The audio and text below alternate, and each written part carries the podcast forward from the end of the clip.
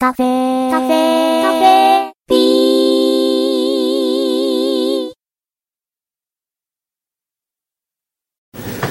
さてあのねあの、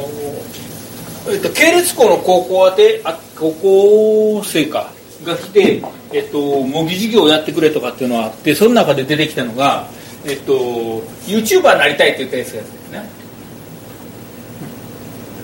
YouTuber になりたいっていう高校生がいて。で YouTuber ってどうやってなんのって言ったらビデオ撮って YouTube に上げるって。いやそれは間違いじゃないよ。間違いじゃないけど YouTube に、えっと、自分のビデオ上がってますよね。とでこれだけで YouTuber って言ったら俺だって100本ぐらいビデオ上げてるよ。あの SL が走る写真あの動画とか SL が走る動画とか SL が走る動画とか SL が止まってる動画とか上がってるよ。でも YouTuber じゃない。だから YouTuber として、えーやろうとしたらこれを要するに、えっと、見てもらわなあかんわけやな、で見てもらうこれを増やすっていうのをどうやるかっていうことを考えなで、えー、とこれの一つの問題が何かって言ったら要するにこれ Google さんに依存してんねんね、要するに YouTuber ってどうやって飯食ってるかって言ったらビデオを作ることによって飯を食ってるわけではなくてあくまでこのビデオを見てもらった時の広告収入やねん、あくまで広告収入 Google な Google っていうのはもうあの世間ではな GAFA って言って IT 企業って言われてるけど実は巨大な広告代理店やから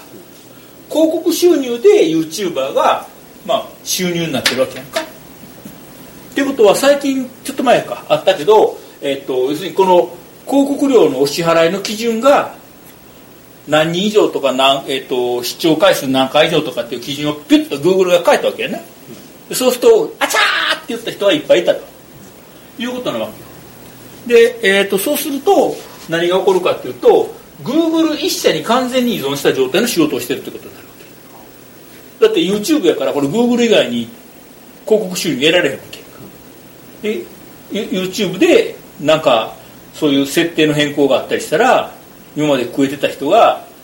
なんか収入半分になっちゃったとかほとんどなくなっちゃったってことが起こるわけね。だからえっと今の高校生甘いのがなんかビデオ撮って YouTube に入れときゃお金が入ってくるみたいなイメージがあんねんけどここのユーザー数をどうやって増やすかっていうところは非常に一番難しいと思うんですね。で、えっと、バズるとか、えっと、炎上させるっていう手もあるんだけど、えっと、炎上っていうのはドンと言って忘れられるから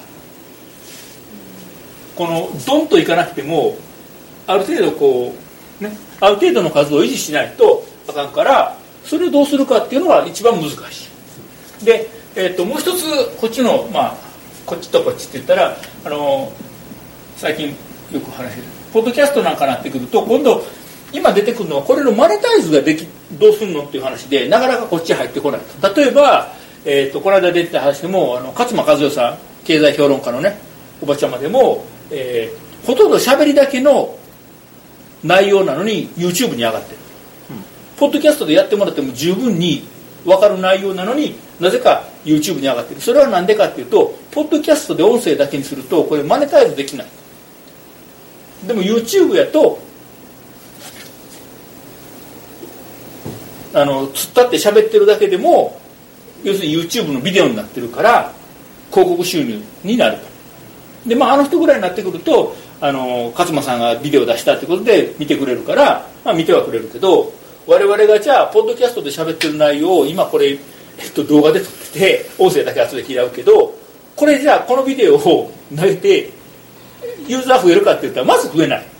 なんか変なおっさん喋ってるとか。でこのポッドキャストに関して、まあ、マネタイズどうするかって話が出てきてて一つはアンカーなんかやとここに広告入れますよと。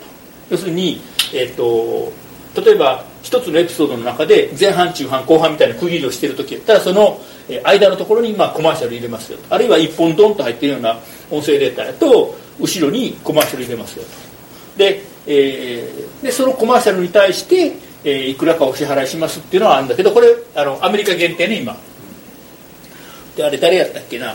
えー、と誰か日本でそのマネタイズ始まった時用にって言ってテストで、えー、と広告入れてはる人がいるけどまだマネタイズは日本ではできない。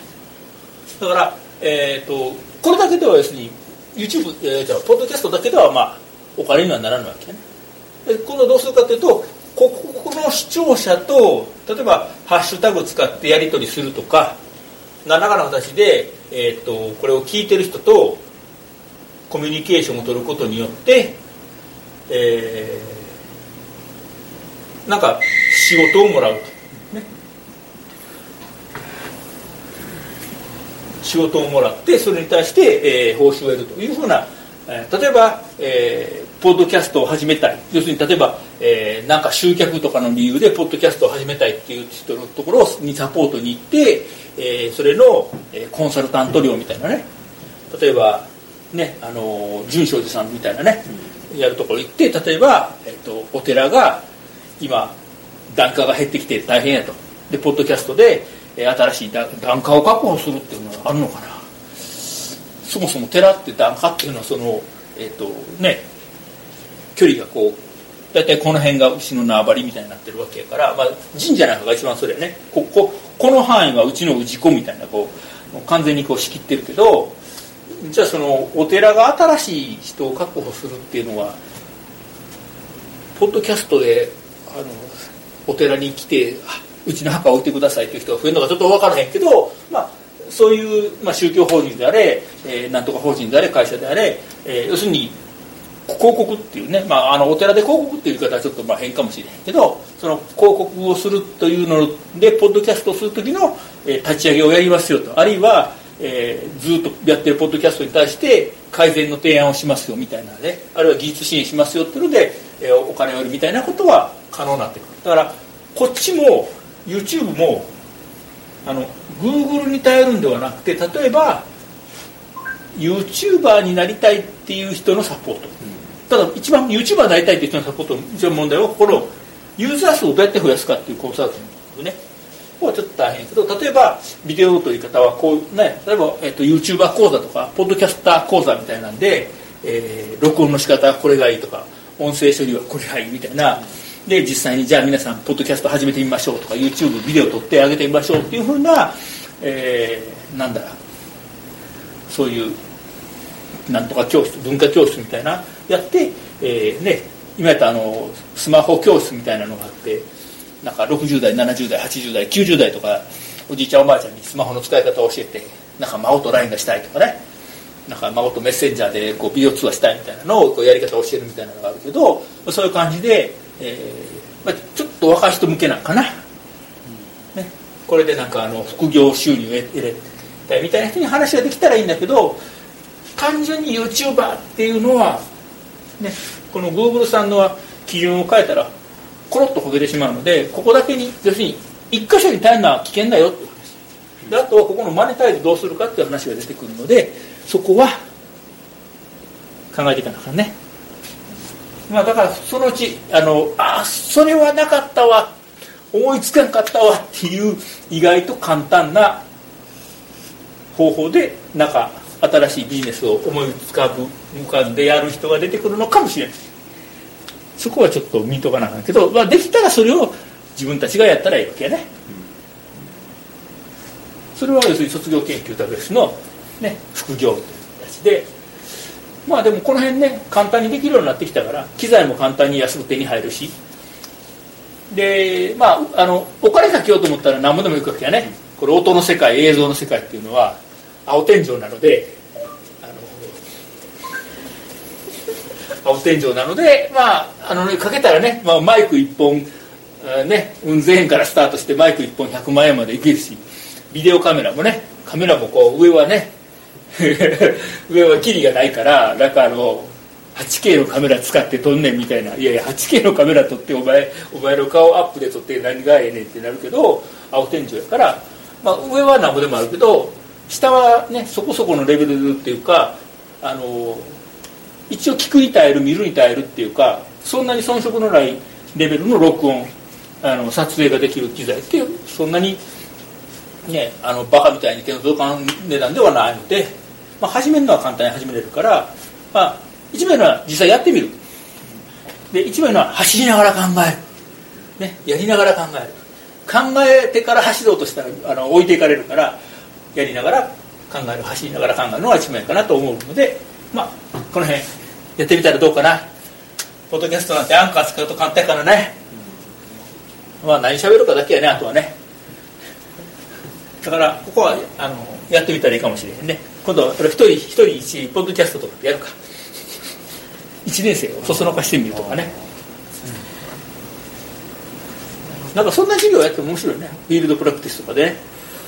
ポッドキャストを始めてみましょうって言ってでポッドキャストの内容を考えて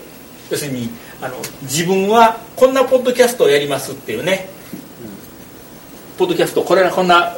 内容のポッドキャストやります。じゃあ、えーと、カバーアート。カバーアートはどういうふうにするかと,、ね。えーと、自分で絵を描くのかあるいは写真を撮るのか、えー、なんか既存の、えーまあ、フリーで配布されてるようなイラストの中で適当なものを選んでくるのかっていうのでその内容あったカバーアートを選べるか。で、えーと、私のポッドキャストはこんなことを喋りますよみたいなこうディスクリプション書くからここの宣伝もどう書くか。じゃあ実際に録音して配信してみましょうねと。で、えー、お互い聞き合ってねこうコメントを入れ合うと。いうのを英語でこれあのいわゆるコンテンツ系のコンテンツ系のねネタとして。私はコンテナ側なんであんまりこれ得意じゃないんでいつもそうエクスキューズしてるけどこんなんもいいかもしれへんね。1年生の間にねやってみて。でそこから例えばコンテンツの方に走るっていう人とじゃあこの配信のシステムどうなってんのっていういわゆるサーバー側に走る人、ね、RSS の仕組みとかそういうところからこうサーバー側に走っていってサーバー側でいろいろ遊ぶ人が出てくる。まあそれどっちに走るかとして入り口としてこんなんも面白いかもしれないね。まあちょっとそんなことも考えてみましょう。